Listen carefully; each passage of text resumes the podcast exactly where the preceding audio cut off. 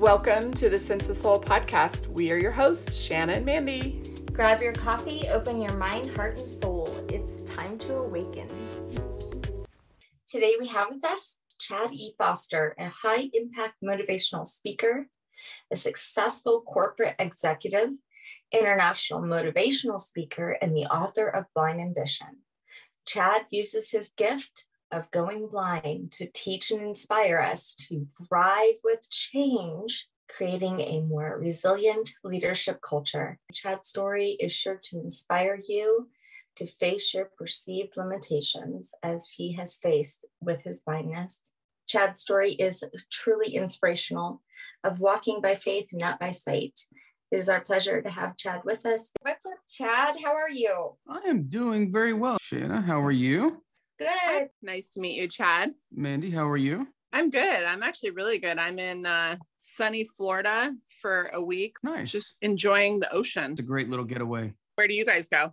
Well, now we go to Destin, Florida, because we live in Atlanta, but we would go to Southwest Florida where it's always warm and where they have the amazing Siesta Key Beach, which is just phenomenal. Love that beach. Destin is definitely my favorite. Well, I lived in Louisiana. My family lives there. So, like, we'd always go to Destin because it's only like three, four hours away. They have some good Cajun cuisine, which is nice. That, that always speaks to, to my heart. The quickest way to my heart is through through my stomach. So, so Yeah. where are you at now, Shanna? Where are you located now? You said you're from Louisiana. Um, I where- am. Yeah. where- We're in Colorado. that might be my favorite place on earth. I was in Aspen for a guy's ski trip for a week. We got seven days of skiing, three or four days of powder. Love, love, love Colorado. I can't get enough of it. I've started skiing seven years ago, and it's just one of the most amazing feelings you can have. I just absolutely love it. That is so freaking remarkable. I watched some videos with you skiing and it's amazing.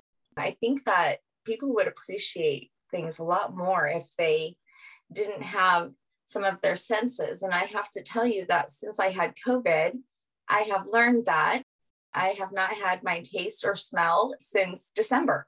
Oh, wow. Really? And it sucks. yeah yeah that's rough i don't know what i would do I, I did have covid and it was only three or four days for me that i didn't have that thank god because you know if you take away my sense of taste which you know sense of smell does that i'm not sure what i would do because eating for me is a hobby and a sport i just i love it because it's- it's one of the few vices that i have i'm not sure what i would do. I'm sure i would figure out how to power through it. But certainly you know skiing is is unique and different not being able to see. And maybe it would even be a little boring if i could see where i was going. Maybe it would just be you know a little too bland. But it definitely is an interesting endeavor skiing down the mountain not being able to see. And i think a lot of people at least i thought of it initially because you know i wasn't always blind when i think of that when i thought of something like that you know just going into it not knowing the art of the possible I was thinking, well, okay, I'll, you know, go down some bunny slope and it'll be this kumbaya moment and everybody will sort of feel good about getting a blind guy in a pair of skis. and, and that's really not it at all. If you've seen the videos, you know that it is, it's not, let's take it easy. And Yeah. it's, it's aggressive, right? We're skiing aggressively. We're skiing blacks and, you know, even some double blacks to, to really push the limit because I believe that if we're not pushing, flirting with the edge of our comfort zones, then we're not growing, right? We're never growing. And that's on the mountain and that's in life. And I just, I believe that in order to grow, we have to flirt with discomfort and we have to make sure that we're, we're getting outside of that comfort zone and sort of living outside that comfort zone and being right there on the fringe uh, so, so that we can expand the comfort zone. Yeah. And And, and you- you talk a lot about that, about not having those self limiting beliefs that prevent us from being that brave. I think a lot of people do limit themselves, and, and some of that's just based upon what they've observed in their own lives growing up or what they've been exposed to. But it really does, a lot of it gets down to the stories that we tell ourselves, the narrator in our mind. You know, I was in, I was talking to a friend of mine who's president and CEO of a company in Northern Virginia, Joe Radioff, and and Joe he he put it in a nice way. He's like, it's your internal marketing team, right? And that that kind of would that that really is a big part of it. How do you choose to narrate things to yourself. There are the facts of the situation, you know, and there are the stories we tell ourselves about the situation. And, you know, I could sit around and, and tell myself that, you know, I'm blind and, and poor me. And um, this happened to me because I have really bad luck. And that, that could be true. And, but there's an alternative story. There are several, but one is I went blind because I'm one of the very few people who can deal with it. I can own it. I can make it look good and I can help other people with it. That could also be yeah. a correct interpretation of it. So we have to be very intentional about the stories we tell ourselves because at the end of our lives, we all become those stories. My son, I was cleaning his room. He's 17. Disgusting, mm-hmm. right? Disgusting. Thank God I can't smell right now because I know what it should smell like because I'm seeing all the stuff. Right. And he had on his lanyard that he has for school, he's on the spectrum of autism he had on mm-hmm. there this charm and it said, Don't diss my ability. Ooh, I like that. Isn't that a good one? I like that. I do. Me like too. Don't diss my ability. But it's so funny because I think that we all have abilities and disabilities. I agree with that. I think a life without obstacles removes opportunity for growth. And I believe that some of the biggest obstacles we have in our life present the most opportunity. I right. look at my own life and wonder how much could I help people if I had never faced adversity. Yeah. Overcoming my blindness has unlocked possibilities that I've, I could have never imagined back then. And and now, you know, I'm convinced that I lost my vision to help other people find theirs. That's right. And so next time you have the opportunity, you tell them, don't diss my ability. I like that. I am I am going to borrow that. I will I will definitely give attribution because I, I like it. Look, I'm not, you know, there are certain places where you have to kind of acknowledge your weaknesses, right? And you know, this isn't something I really enjoy, and it's not really something I'm going to be excellent at, right? Um, as an example, I don't think anybody's going to bring me in to be an airline pilot as as a blind guy. not yet. Um, I don't know. You're pretty amazing. but it, it's it's having that rawness with ourselves, really knowing ourselves authentically and acknowledging our blind spots and being mm. aware and bringing attention to our blind spots and understanding what are my talents what are my strengths what am i not good at and you know which of these are within my sphere of influence and which are not and the, the ones that are not the things i can't control like my blindness i have to figure out what greatness looks like i have to figure out how to make blind look good so that i can create a vision for myself that motivates me to change all of the things that are inside my sphere of influence. So at first it was was in college and I went blind. I had to relearn how to learn. How am I going to learn? I was a visual learner, which wasn't really all that helpful wow. as a blind person. And then, all yeah. right, I need to, you know, graduate and ended up making straight A's in the dean's list and got a job offer from a top consulting company. And, you know, one thing led to another in my career. But if we don't envision what greatness can look like it really waters down our ability to motivate ourselves. So we have to envision what greatness is for us and for everybody it's different. You know, my my vision of greatness for me was different than what it is for some people and and my vision for myself has evolved over time as one would hope that it would, right? Our goals shift, our priorities shift and our ability to move towards those objectives improves over time with continued I think ambition, you know, that's the name of my book, Blind Ambition. I think it, it takes ambition, but it also takes a lot of effort and, and perspective. And, you know, you uh, you have to put in the work. It just doesn't, you know, I certainly didn't have anything fall in my lap, having to relearn how to learn and then engineer my software with my eyes closed just to be able to do my job and and um, you know having success in the business world facing all the same basket of challenges that everyone else faces only the fact that you know, I was blind. In addition to that, I had technology that would speak to me and a dog that literally walked me around from from room to room and walking into a conference room with a German Shepherd. Let me tell you, the first time you do that, it's a little unsettling. Because mm-hmm. mm. you, know, you go to job interviews, you go to, and at the time, university classes. Not many people are walking in with a 100 pound German Shepherd, but but I was, and you know, I was I was uncomfortable with that at first and I was uncomfortable, you know, when I was younger and I was going blind.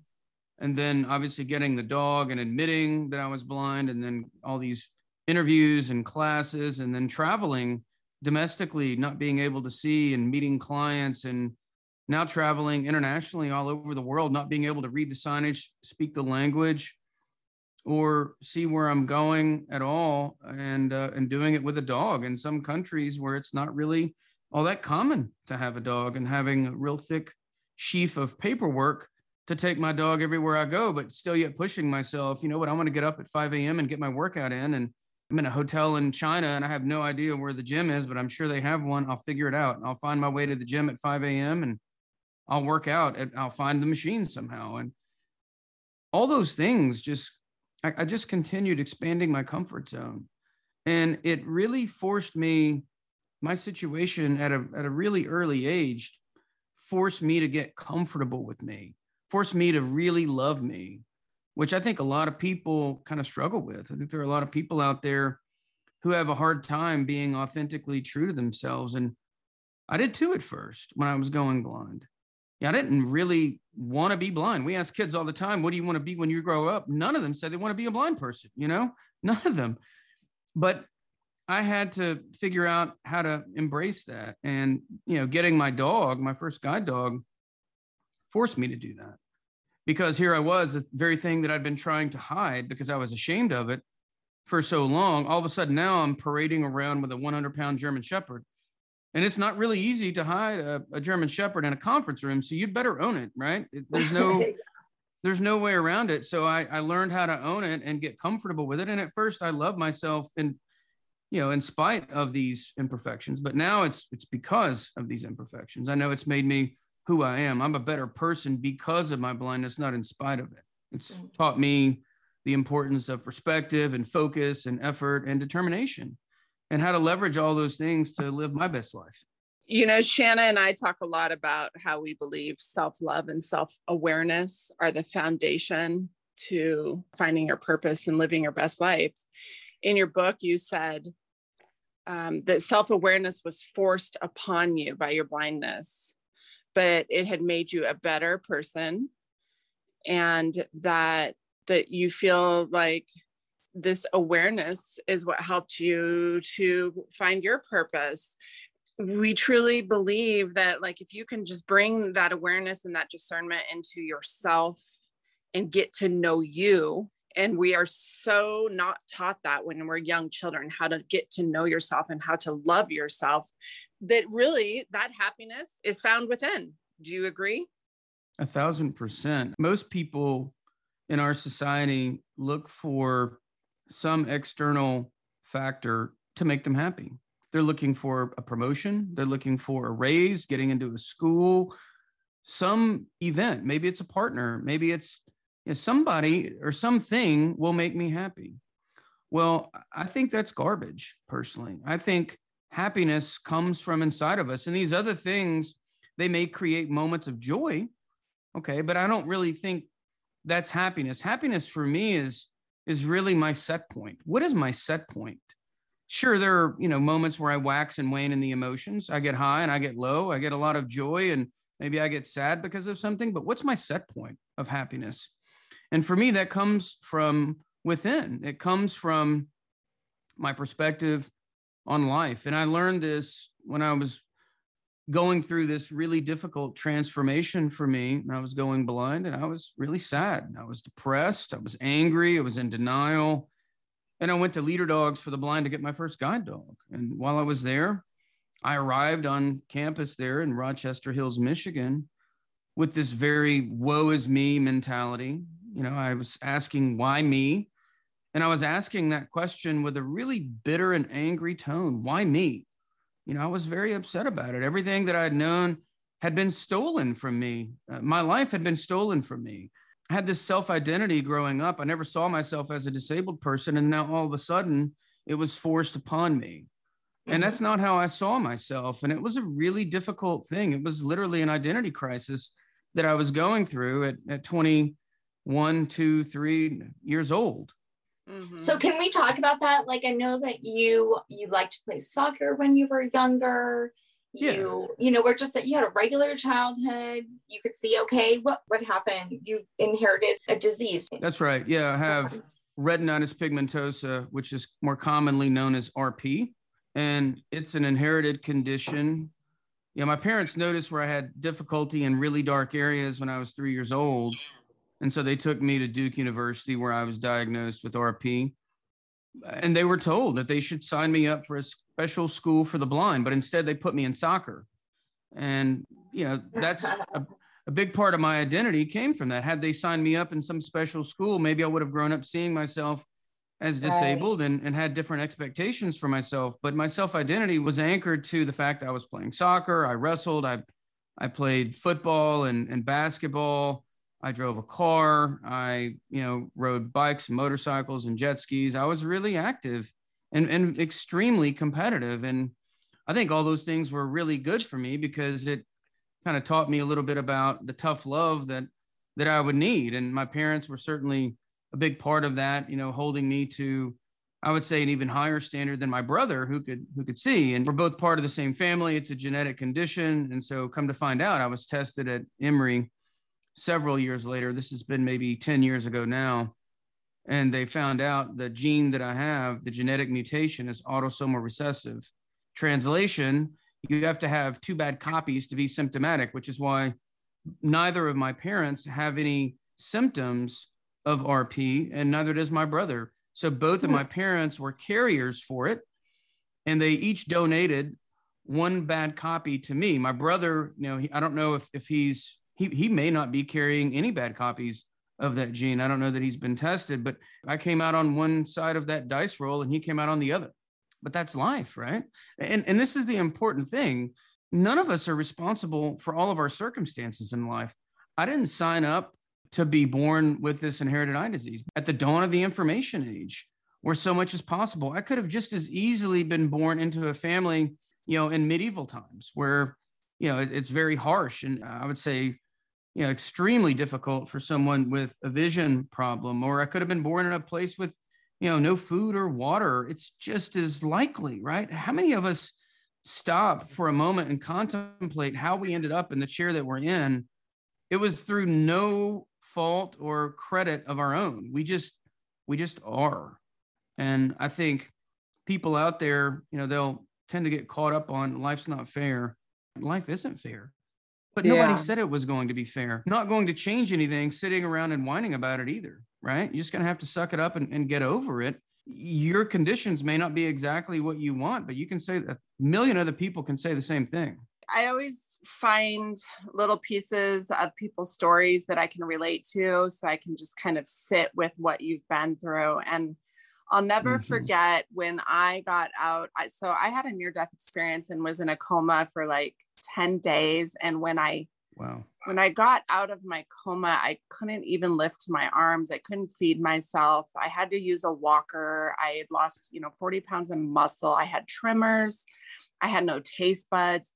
Oh my God. And I wanted to sit there and be like angry and have a pity party, but at the same time, you just do what you got to do, right? It's it's almost like you go into this survival mode and you really have to surrender. I think surrendering and acceptance were huge for me. Mm. And I don't know what kind of personality type you are, but I'm also extremely competitive and I was an athlete. So for me, yep. it was like I was now in competition with myself. How can I get stronger? How can I do better? How can I, you know, move through this recovery? How can I use my story to help others? But also, I had found a blessing in it. And as hard and difficult as it was, and the trauma that I had dealt with after, the blessing I found was mindfulness. And I wanted to ask you about that. Because mm-hmm. I too was forced into this mindfulness that I had never experienced before. Mm-hmm. When one of your senses is taken away, it almost sometimes it felt like my other ones were heightened. So that was such a huge blessing. Did you experience that when your eyesight went? Did you find that your other senses had heightened? I mean, I'm a foodie too. I, I love I love food. I, do you mm-hmm. think maybe mm-hmm. that's why you're a foodie because that sense is heightened? Completely. Yeah. So before I, I get into that, I, I do want to just point out I am extremely competitive like you. And I think one of the things that helped me get through it, that to help me power through sports and, and working out, I've been lifting weights since I was 14, you know, working out regularly. And I think the mental discipline that it takes to do that, because it's, you know, not everybody wants to work out every day, or, or very few people want to do it every day. In fact, yeah there are many days that you don't want to do it, but the discipline it takes to get up and work out when it's the last thing you want to do is an important factor when you're recovering from a situation like we faced. It gives you some of that mental edge that you need to power through those more difficult moments. So I didn't want to let that go mm-hmm. without being said. But did my other senses pick up completely? I would say that now I'm a much better listener than I was before. You know, a lot of people mm. are distracted with what I would consider to be unnecessary visual information. I can listen to people and see them more deeply now than I could before. You know, mm. a lot of mm. people are looking at, all right, you know, does this does this suit fit, or is she having a bad hair day, or you know, people could be wearing a clown outfit and I would never know, right? I'm not paying attention to any of that. I'm just listening to the content of the message and the character of the person because I don't have all this visual information flooding my brain where most people, you know, most of what they consume, the information they take in comes from their eyes. Well, when mm-hmm. you turn that switch off, all of a sudden you've freed up a lot of attention you can put in other areas. And so you've got a lot of extra capacity that you can focus on what you hear, what you feel, what you smell, what you taste and so I would say that, you know, is it better? I don't know that they are better, but certainly my ability to be mindful of them mm-hmm. is better. I am more mindful of the four senses I have. And so when I sit down and have a conversation with somebody, I'm really focused on what it is that they're saying. When I'm sitting down to have a meal, I'm really focused on the food that I'm eating. I, I tend to be more mindful because, frankly, I don't have as many options, right? You know, I right. can't sit around and look at all the distractions surrounding me.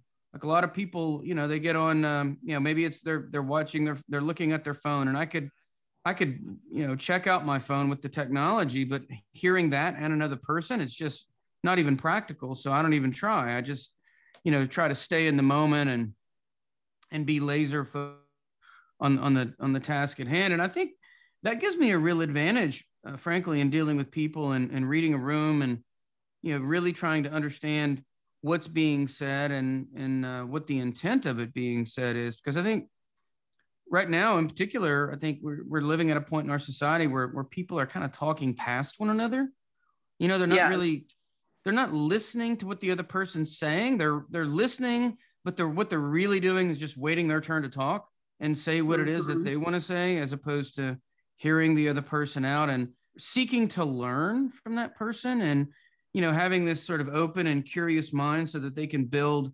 empathy with the person. You know, and instead of that, oftentimes we find what people are doing are just kind of trading messages towards one another. And so talking at one another as opposed to really with one another, which I, I yeah, think, frankly, I'm so guilty of that. I'm definitely, you know, I've been working on that. Like we've learned as a society to listen to respond instead of listening to just listen. Yeah. But yeah, it's there's a lot of information out there.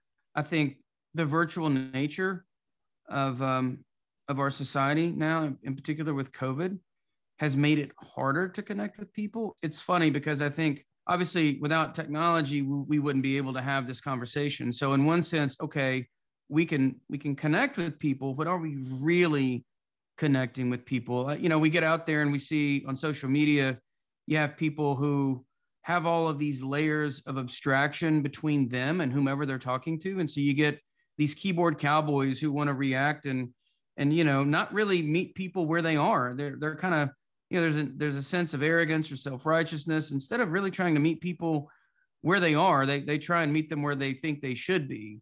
I think all those layers of abstraction whether it's social media or you know maybe some ceos making decisions based on spreadsheets and instead of people the real human relationships that hopefully all of us are, are trying to build it's it's just it's harder to have that human connection when there are all these levels of abstraction between us and the other person sitting down with someone though and really connecting with them face to face in person, I, there's no substitute for that.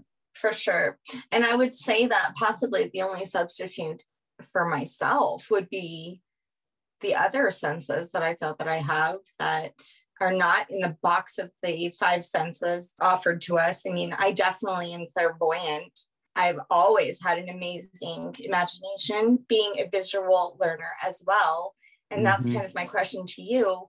I have found that a lot of people who are visual learners do have the gift of clairvoyancy and this inner seeing.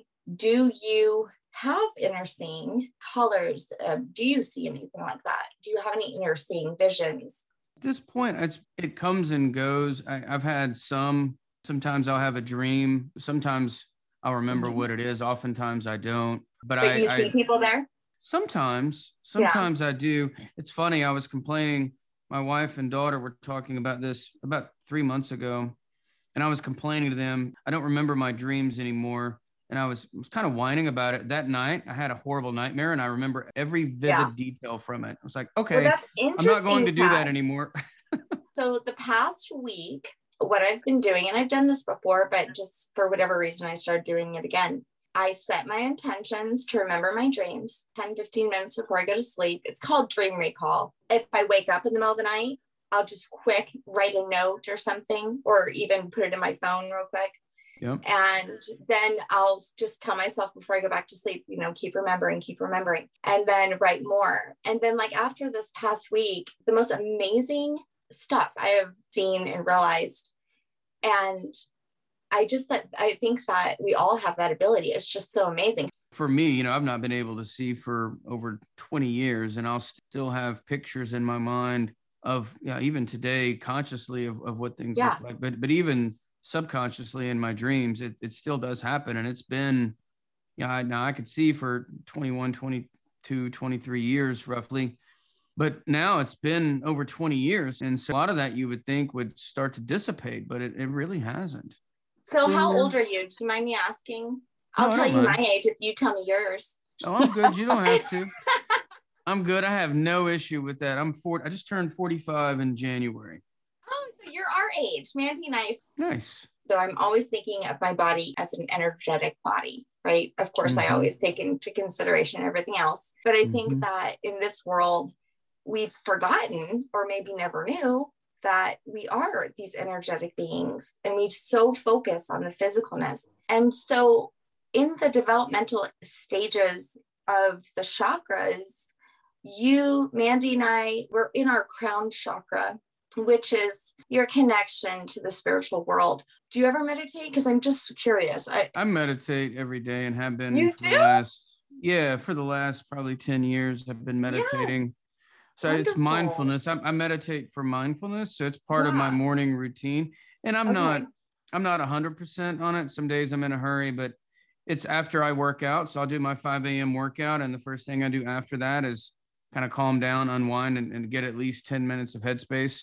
Yeah. And just to sit down and, you know, bring my attention to the breath, just to calm my mind a little bit and force myself yeah. to be in the present moment. Because, you know, the, the workout itself, it's physical, but it's just as much mental yeah, and emotional right. as it is yeah. physical. Sure, I want to stay in shape, but I'm doing it for my myself too, because right. I feel like, you know, they say when you get on a plane, put your mask on before you put somebody else's mask on that's for me what my morning routine is. I'm putting my mask on before my day starts and I take care of myself with the workout, makes me feel good emotionally, mentally about myself. I can kind of clear my head and then sit down and meditate for 10 to 15 minutes. I'm ready to take on the day. The day, whatever can happen at that point, I feel like I'm prepared for it. I have that stable foundation.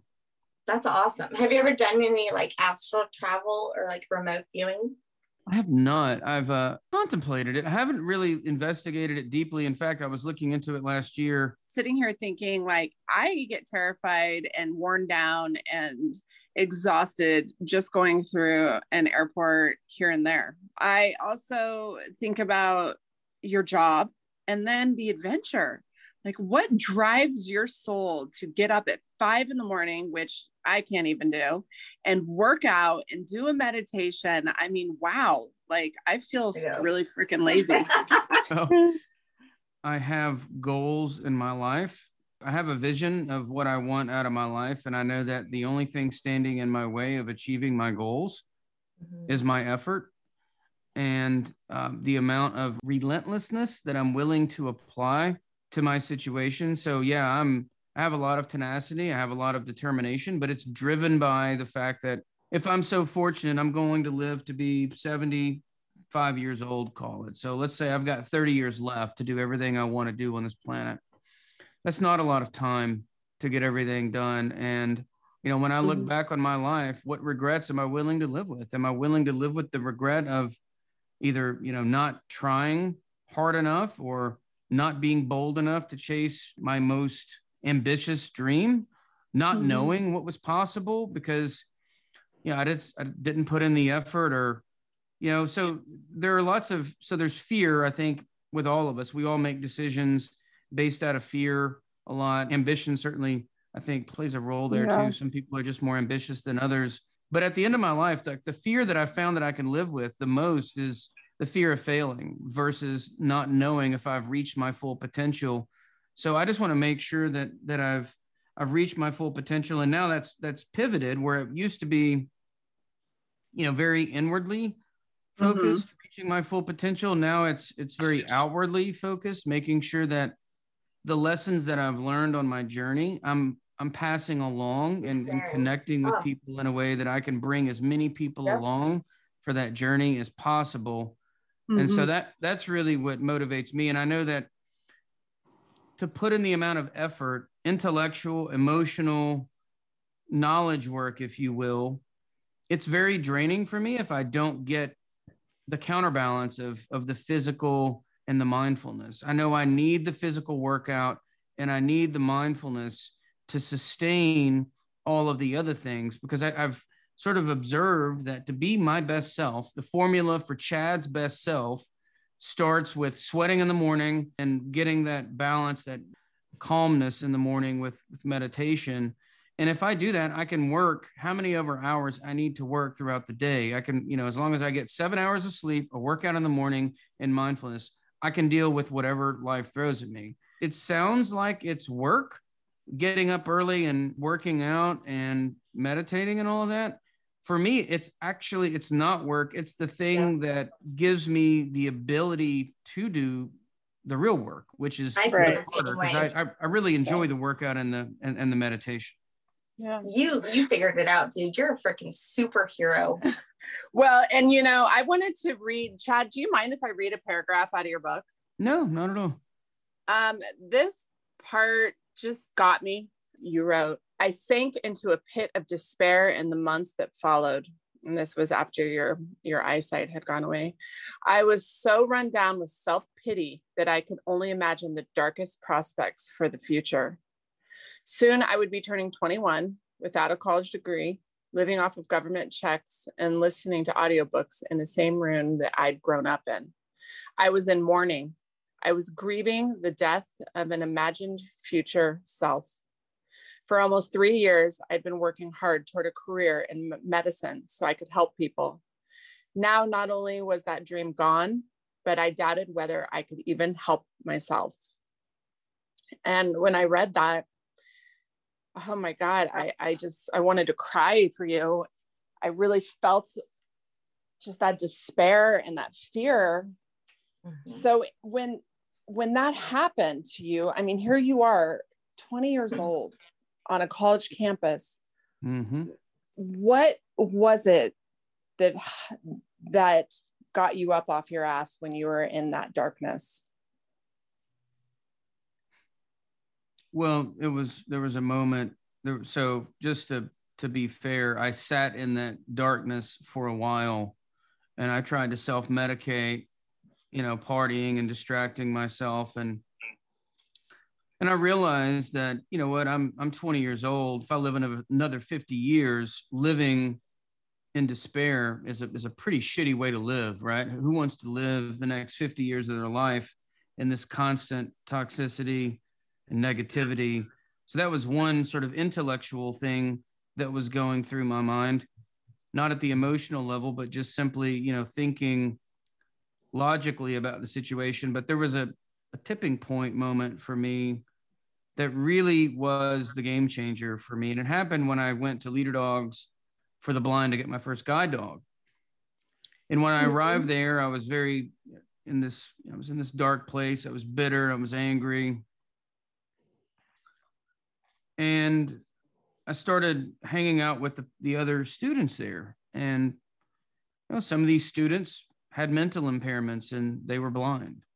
So they had multiple disabilities. There was another group of people there who were on dialysis because the diabetes that stole their eyesight was also destroying their kidneys.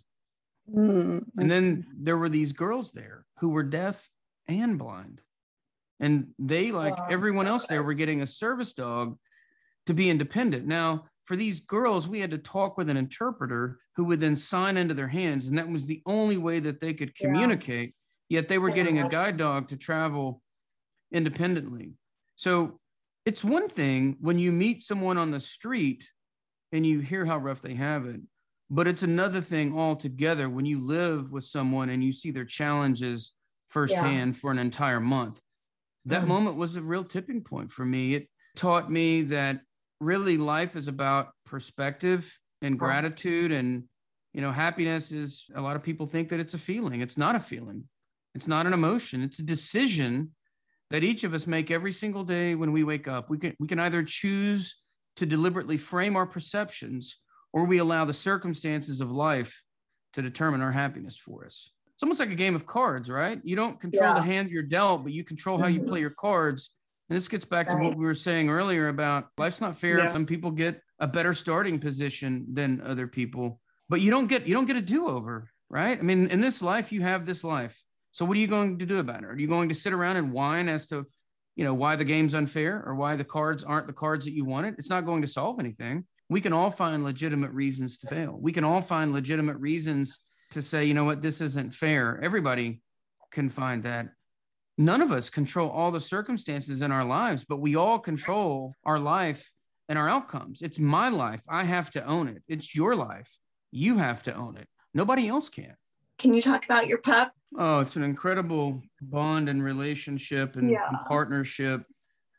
The amount of responsibility that these dogs have is yeah. just mind boggling. So, when I got to Leader Dogs to get my first guide dog, you know, I was pretty ignorant of what was possible. I just kind of had these ideas or, or, notions of how the dogs work, just how smart they are, and how dedicated they they are.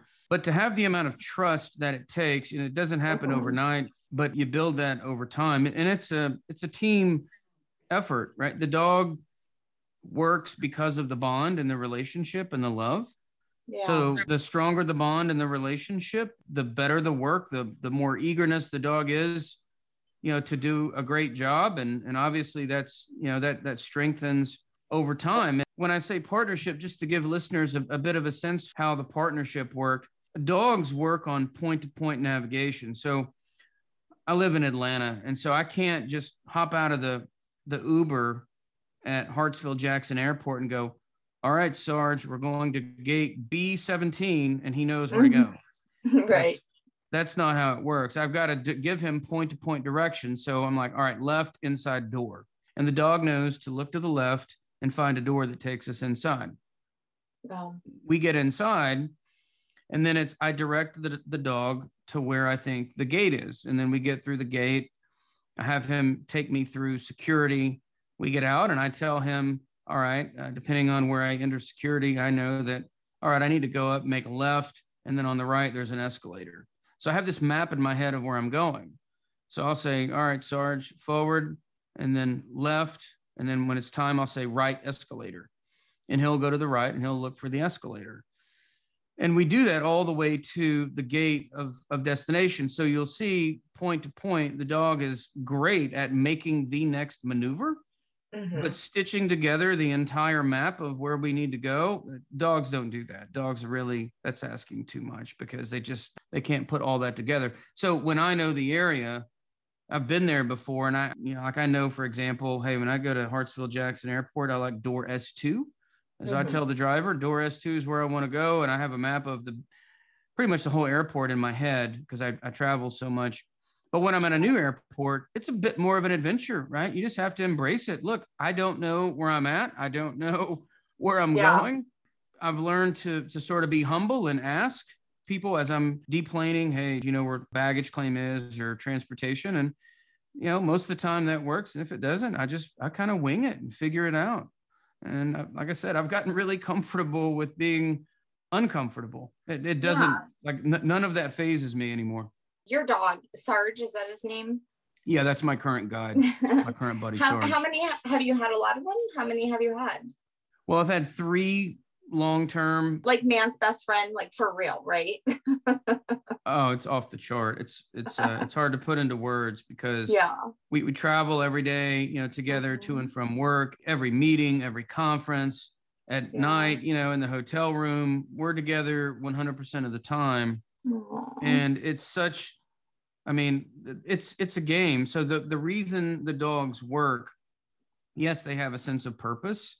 They want to contribute like like humans right? They they want a purpose and, and crave a sense of purpose. The game of guiding is it's exciting for the dog because they have the purpose but also because it has to be fun. And so that's our job as handlers to make the job fun. If it's stressful or anything like that the dog's not going to want to do it. So whereas a lot of people get stressed with travel you know that's not really great as a as a dog handler. You're going to you're going to stress your dog out and the dog's not really going to want to travel. So you have to learn and i've i've sort of you know it, travel doesn't bother me at all. I can be running late for my flight and all of that and it, it doesn't really matter. I just don't get stressed about it because i know even if I do get stressed about it, all it's going to do is harm the situation and it's going to pass down from me through the harness to my dog. And if I'm stressed, then the dog's stressed. And if we're both stressed, yeah, good stuff will not happen. It won't be a good experience. The dog won't love going traveling anymore. And Sarge's favorite place to be, other than probably, you know, home on his bed, is on an escalator. He absolutely loves escalators. I hate escalators. well, see, I want Sarge to find lots of escalators for me because that's generally what you need in a foreign airport or, or hotel or whatever those yeah. are those are really important. So i would always throw a party. Anytime he finds me an escalator i throw a huge party for the dog like yeah you're a rock star man. That's amazing. There's a new show out on netflix called dogs and it's all about relationships with dogs. Like this one little girl who has seizures and she goes mm-hmm. to get her dog and it really the whole thing is about her relationship with this dog and how the dog knows if she's going to have a seizure. They're just such smart amazing animals. You know, Chad, I watched the video of you holding, I believe it was your daughter. How many children do you have? Two. Two. Yeah. And it was very touching to me to think that you've never seen your wife, you've never seen your children, but you probably know every crease of that baby's body and skin and you probably see them in a more beautiful way because you have to feel them and feel their energy and bring that calmness to them too just like you do with your dog. Yeah i, I would i would agree with that and that's true. I haven't seen with my eyes any of my my family members right? My wife my daughter or my son and um but but i do think i, I have seen them more deeply yeah. in, in many ways because of what you just said, right? Not really having that distraction, getting back to what we were saying earlier about the distractions of what your eyes are, are telling you and really seeing the content of the person, which I think is is huge. You know, not getting distracted by these superficial things or, or the the surface level, really seeing them for who they truly are. I'm watching with my heart. I love that so much. You know, my dad passed away I didn't think there'd be anything for him to donate, to be honest with you, because he just was a mess. Mm. But the only thing that he was able to donate were his eyes. Hmm. They had mm. sent me that one of his eyes had went to, or maybe it was his cornea. Mm-hmm. One of mm-hmm. them had went to a little girl that was three, and one had went to a man in Germany. Hmm. I thought that was so amazing. Is there hope for you to see in the future with different medical advances that they might find or technology even? There's always hope in the, the age that we live in. I wouldn't want to hazard to guess what the probabilities are of me seeing again in my lifetime, but I would say that they're they're pretty good. There are procedures like CRISPR, which has been proven to be effective. You know, it really gets down to the the, the there's the genetic side, and then there's the and this is where my my knowledge gets a little fuzzier with the uh, the rods and cones in my retina where the damage is already done. I think had this been caught before i went blind and there there was an experimental drug and i signed up for a clinical trial and then it was put on hold. There was actually one round of it and this was at johns hopkins university in baltimore so i flew to baltimore met with the doctor it was put on hold i'm not entirely sure what the holdup was on it but it was a compound that you would take. It wasn't a procedure, certainly not invasive. You would just take a pill. It's not necessarily all vision, but it restored vision, some vision to 40% of patients with my genetic mutation. So hmm. that was again, that was you know five years ago. And and so that was pretty encouraging at that time. And I, I think it's inevitable before we solve it. Is it going to be in the next 20 years? I don't know you know, my my parents, all well intended, you know, my dad would continue to to say, you know, someday they're they're they're going to fix this, and I understand why he looked at it that way as a parent, because if it were my children, yeah, you know, it would right. it would destroy me too. But sitting in in my situation, the seat that I have, I don't live on that. I've made peace with my situation. I'm cool with it, and if I get mm-hmm. my eyesight back, it's icing on the cake. But I am completely happy now would I love to be able to see my children's faces? Of course. Of course, I would love to be able to see my wife. I'm not pretentious enough to sit here and tell you no, right? Of course, I would love to be able to see that. But I'm not going to predicate my entire happiness or existence on something that may or may not happen. Again, that's mm-hmm. that's having a very externally oriented locus of control and, and looking externally for, for happiness yeah. and fulfillment. And I just refuse to live that way. I draw my, my peace and my, my stability, my happiness from inside of me. And if something, if I get a little extra icing on the cake, man, that's great. I'll, I'll take it. I also have grasped that humor plays a big part in your life. And I'm not going to lie, when I read those first few chapters of your book, I was cracking up at the interview that you went into and oh, yeah. you told you told them, uh, yeah, this is all easy to me. I can do it with my eyes shut. yeah. yeah. Well, oh, you gotta so laugh. Yeah. You do. So you talk a little bit about that and how humor has played a part in your life. Yeah, I'll give you a little humor before we got on. Nancy said, "Should we go topless?" Absolutely. Absolutely. Oh, we are. Beautiful. I love it. I love it. It does play a big part. I think for me, it's a couple of dynamics to it. When I'm working with other people, you know, whether I'm, I'm giving a keynote presentation, because I, I, give motivational presentations all over the world and I enter conference rooms and all the time and work with teams. And maybe I'm, I'm doing a resilience workshop with a corporate leadership team. I know that I've got some pretty heavy topics to talk about and and the concepts are look i don't get in there and talk you know it's not like i'm doing corporate slides i'm talking about some really weighty topics about self-perception and and identity and stories that that we tell ourselves and reimagining our goals for ourselves and it's it's pretty deep and i know that the way that i can get people's attention and get their guards down, really disarm them is is to to use jokes and to let them know up front, hey, look, I don't take my situation too seriously. Yeah, I'm a blind dude. I'm the first person to drop a blind joke because I want people to be comfortable. So I try to disarm the tension in the room. I know that when I walk in, you know, people see the dog and they're like, whoa, okay, this guy's got a German Shepherd. What can I say? What can I not say? So the first thing that I'll do is ease some tension in the room. You can feel people looking at you and you can kind of sense the tension.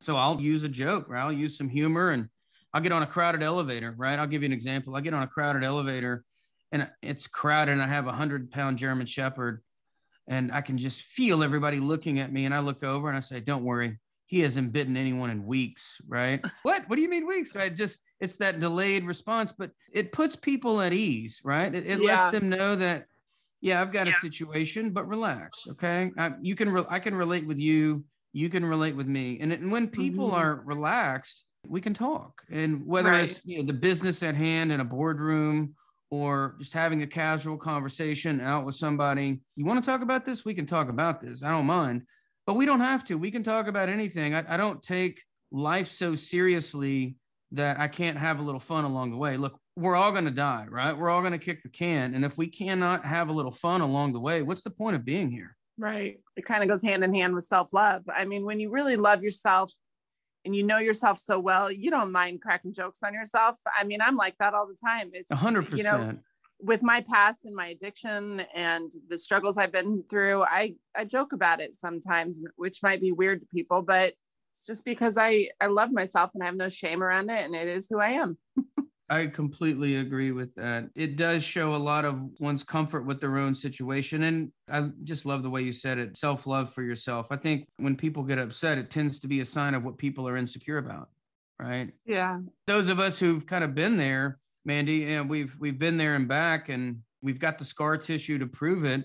It's going to take a whole lot more than than something like that to to shake us, right? Yeah. You want to know what else I loved about your book is how much support you got from your family. I mean, your mom in college had to start reading you all of your books and your assignments and your brother came out to visit you. How much of your family support played into you being who you are today? It was a huge part. My dad you know pushed me and held me to a high standard and showed me a lot of tough love because he knew the world was going to be harder for me. Life was going to be harder for me. And my mom you know she gave me the support you mentioned. She read every single one of my business books. She should have got her degree too, huh? Well, she should have, and I did. She did get honored with an, a, an honorary accomplished alumni award by the university. I I called and Aww. kind of kind of pushed on that, but she read more than I'm sure many of my fellow classmates. So with that kind of sacrifice from everybody, it really makes it hard to to be half-hearted with your effort. So I I read every single one of my text assignments in college twice and I recorded the lectures and listened to those twice and had a note taker from the university and went over my notes and I ended up making straight A's in, in my business school classes and made the dean's list. And it's kind of shocking. I was a better blind student than I was sighted student, which is a bit counterintuitive, but you know, I didn't want to let them down. And, and I was forced to, instead of just mm-hmm. memorizing stuff, I was forced to actually read and understand and consume it you had mentioned earlier when you go into these conferences or when you're going to speak in front of these crowds, you can feel people staring at you. You can feel people's energy. Mm-hmm. Can you talk about that? I've never really stopped and thought about it in the way that I think the two of you are thinking about it. But I'll tell you what, what I have noticed, you know, just something as simple as this call, right? And I'll, I'll use this virtual call as an example.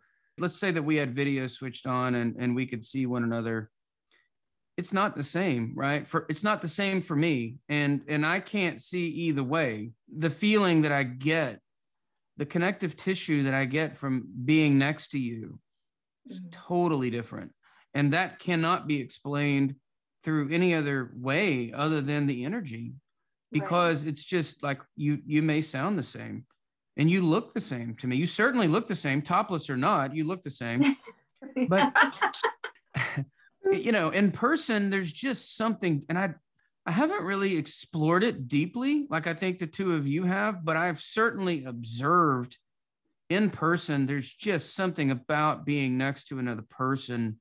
Uh, mm-hmm. It's different. Have you ever felt like you could feel danger, like maybe someone negative was around you? I have. You could feel the tension if somebody's like raising their voice or whatever, and all of a sudden you you get that sensation. Mm-hmm like that like you're, frequency. You're, yeah yeah exactly. So like one of the things that i taught my my son who's autistic um, i teach my students this but i felt that i needed to teach him this because he hates crowds you know? And i mm-hmm. taught him to protect his aura but mm-hmm. before I taught him to protect his aura, I wanted him to feel it. Now, what's interesting about him is that he, he really doesn't have an ego to say, oh, that ain't really going to work. That's a bunch of voodoo hoodoo stuff. Mm-hmm. So he just trusts, you know, what he's experiencing. He's all about experience. And so, you know, I have him put his hand out and just walk towards me very slowly and tell me when he can feel something. And there he goes. He's like, yeah, it feels it feels warm or it feels cold or he feels like a resistance. And we kept playing with that. And then I was like, now I want you to walk towards me and I'm going to put protection around myself. I imagine myself in a unfuckable bubble. You know, as he comes towards me, sure enough, like he doesn't doubt, you know, because he's just going with experience. He can feel my unfuckable bubble. And really, truly, I said, you know, you do this when you're in the hallway. And it was so powerful for him. And I just, I wow. think that we're so dependent on our regular senses, right? The five senses. And I'm just, we're energetic beings. So I'm always, you know, exploring that that part of myself. And I'll tell you what, I just said yesterday, I'm like, listen, I feel like my eyesight is bad. And the older I get, the worse it is. Got this whoosh, whoosh, whoosh in my ear. Mm-hmm. I can't smell or taste. I'm like, shit, the only thing I'm going to have left to me is my freaking clairvoyancy. that's the one thing I know for myself. Like that's eternal too. So no matter what happens wow. to the shelf life of my five senses, I know that everything that I see with my soul is forever. Wow. If you do lose your sight, I I know a guy. Um, I can I, I can put you in touch with him. you want to know it though? On a serious note, Chad, at the end of our episode, we usually ask people to do what's called break that shit down, but I'm going to switch it up today. But I'm going to dedicate it. My friend's son Cameron is losing mm-hmm. his eyesight. He's a junior in college and he has a very, very rare eye disease. It's been just so hard on him. So, for today's episode, I'm going to ask you to give some words to Cameron during this time that he's going through. And now it's time for Break That Shit Down it's tough. You know, I, have been there. It's not an easy path. I, there, there are two things, right? And I'll break down my response for everybody into two streams. There's the technical stream, which is all right. What skills do I need? The hard skills, you know, whether it's you know using a computer, using a screen reader, using a magnifier, figuring out the art of the possible, smartphones, all this stuff that is technical in nature. It's a hard skill. And then there's the soft skill, which is the more foundational more important element of it. And it's really making sure that you've got the right perspective and the right foundation. And it really boils down to the stories that we tell ourselves about our situation. And if we can find meaning to attach to our circumstances that powers us forward instead of holds us back, then we've got a shot because ultimately a victim will stay trapped, but a visionary will bounce back. And now, if something's going to happen and you can't control whether or not it happens, you can control the meaning you attach to it, the stories that you tell yourself about that. And those stories can either limit you or propel you forward. So you have to get control very quickly, you know, take the steering wheel on the narrator in your mind and get control of that as quickly as you can. Otherwise, you you risk spinning out of control and ruminating. And some people do that forever. And they do this poor me victim mentality forever. And I don't say it to understate how large of a challenge it is. It is a very large challenge. I've been there, I've done it. It sucks. And, and you have to stay in the suck for a little while. You know, you, Cameron's going to have to figure out how long do I let this situation own me? Because that's what's going to happen. The situation is going to own Cameron and, and it owned me for a little while, and that's natural. Yeah. But what's not helpful is letting it stick around as long as it wants to stick around. Cameron has to decide when am I going to invite this thing to leave just as it rolled in. It, you know, I need to invite it to leave just as it invited itself into my life. That is a decision for everybody. It's a little bit different, but you can't ruminate forever because it doesn't solve anything. Now, there's the natural emotion. And mindfulness teaches us that emotions wax and wane like the waves in an ocean. They roll in and they roll out.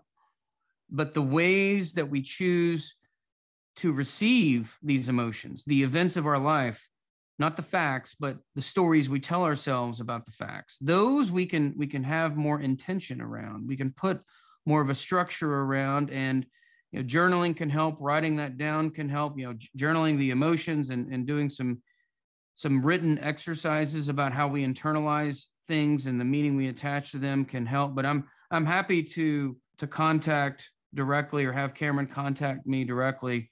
I'm happy to have a conversation because it's it's not easy, but it is a it is a road that can be navigated successfully, especially now. And then the last thing I'll say is this is a really good time to go blind, right? Um, and people don't have to worry. I'm not recruiting or anything. I'm not taking applications at the back of the room, but it, it, it really is a good time to go blind with the technology we have and a services based economy and the internet and there's yeah. lots of opportunity for professional fulfillment and, and running a household and and hobbies and, and all of those things. So all that's all that's possible now. It may not be ideal. I get it. It wasn't ideal for me either. But sometimes you just can't change the circumstances but you can change the stories. Wow. What you said can like go for anyone situation. Uh, you are a true, true inspiration. Thank yeah. you. And also very impressed that are you still an executive for Red Hat and you came up with like some amazing program. You learned how to code and do all these things that people said was impossible, even if you had your sight. Am I right? Yeah, I'm still at Red Hat.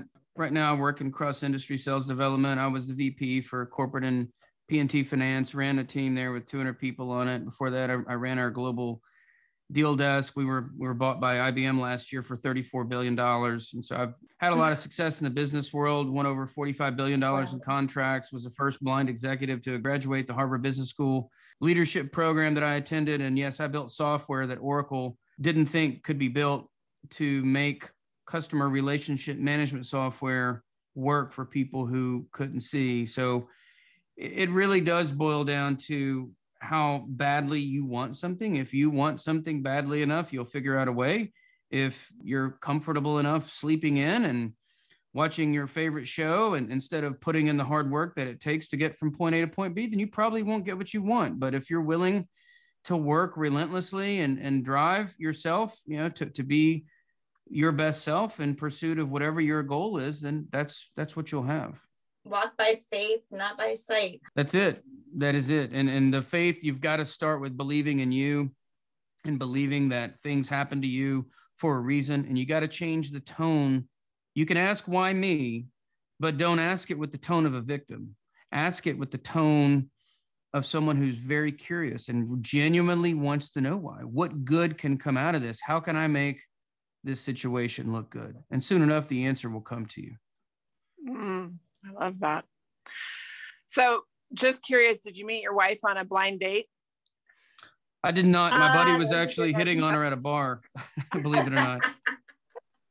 we were at American Pie. It was Labor Day weekend, and it was early, like five. Eh, we got there around 7 p.m. Later on, maybe it was 10, 11 o'clock. You know, he was uh, he was talking to her, and he stepped off, and and then uh, next thing next thing you know we started talking and she was one of the i think the only woman in the last like five years who didn't start hitting on me because of the dog. Uh, it was always the layup and i didn't mind it at you know for a while. I didn't have to buy my drinks which was a good thing but it, it, it got a little it got a little predictable if you know what i mean. Well yeah. chad we appreciate everything about you your humor your willingness to come on Sense of Soul. Where can our listeners find your book? Where else can they find out more about your story? Yeah, they can go to my website, chadefoster.com, and there's information there. There's speaking videos, information about my programs, my book. They can go directly to the book site, which is blindambitionbook.com. So it's at every major retailer, but you can go on to my website and learn more exactly where to buy it. It'll it'll send you directly there.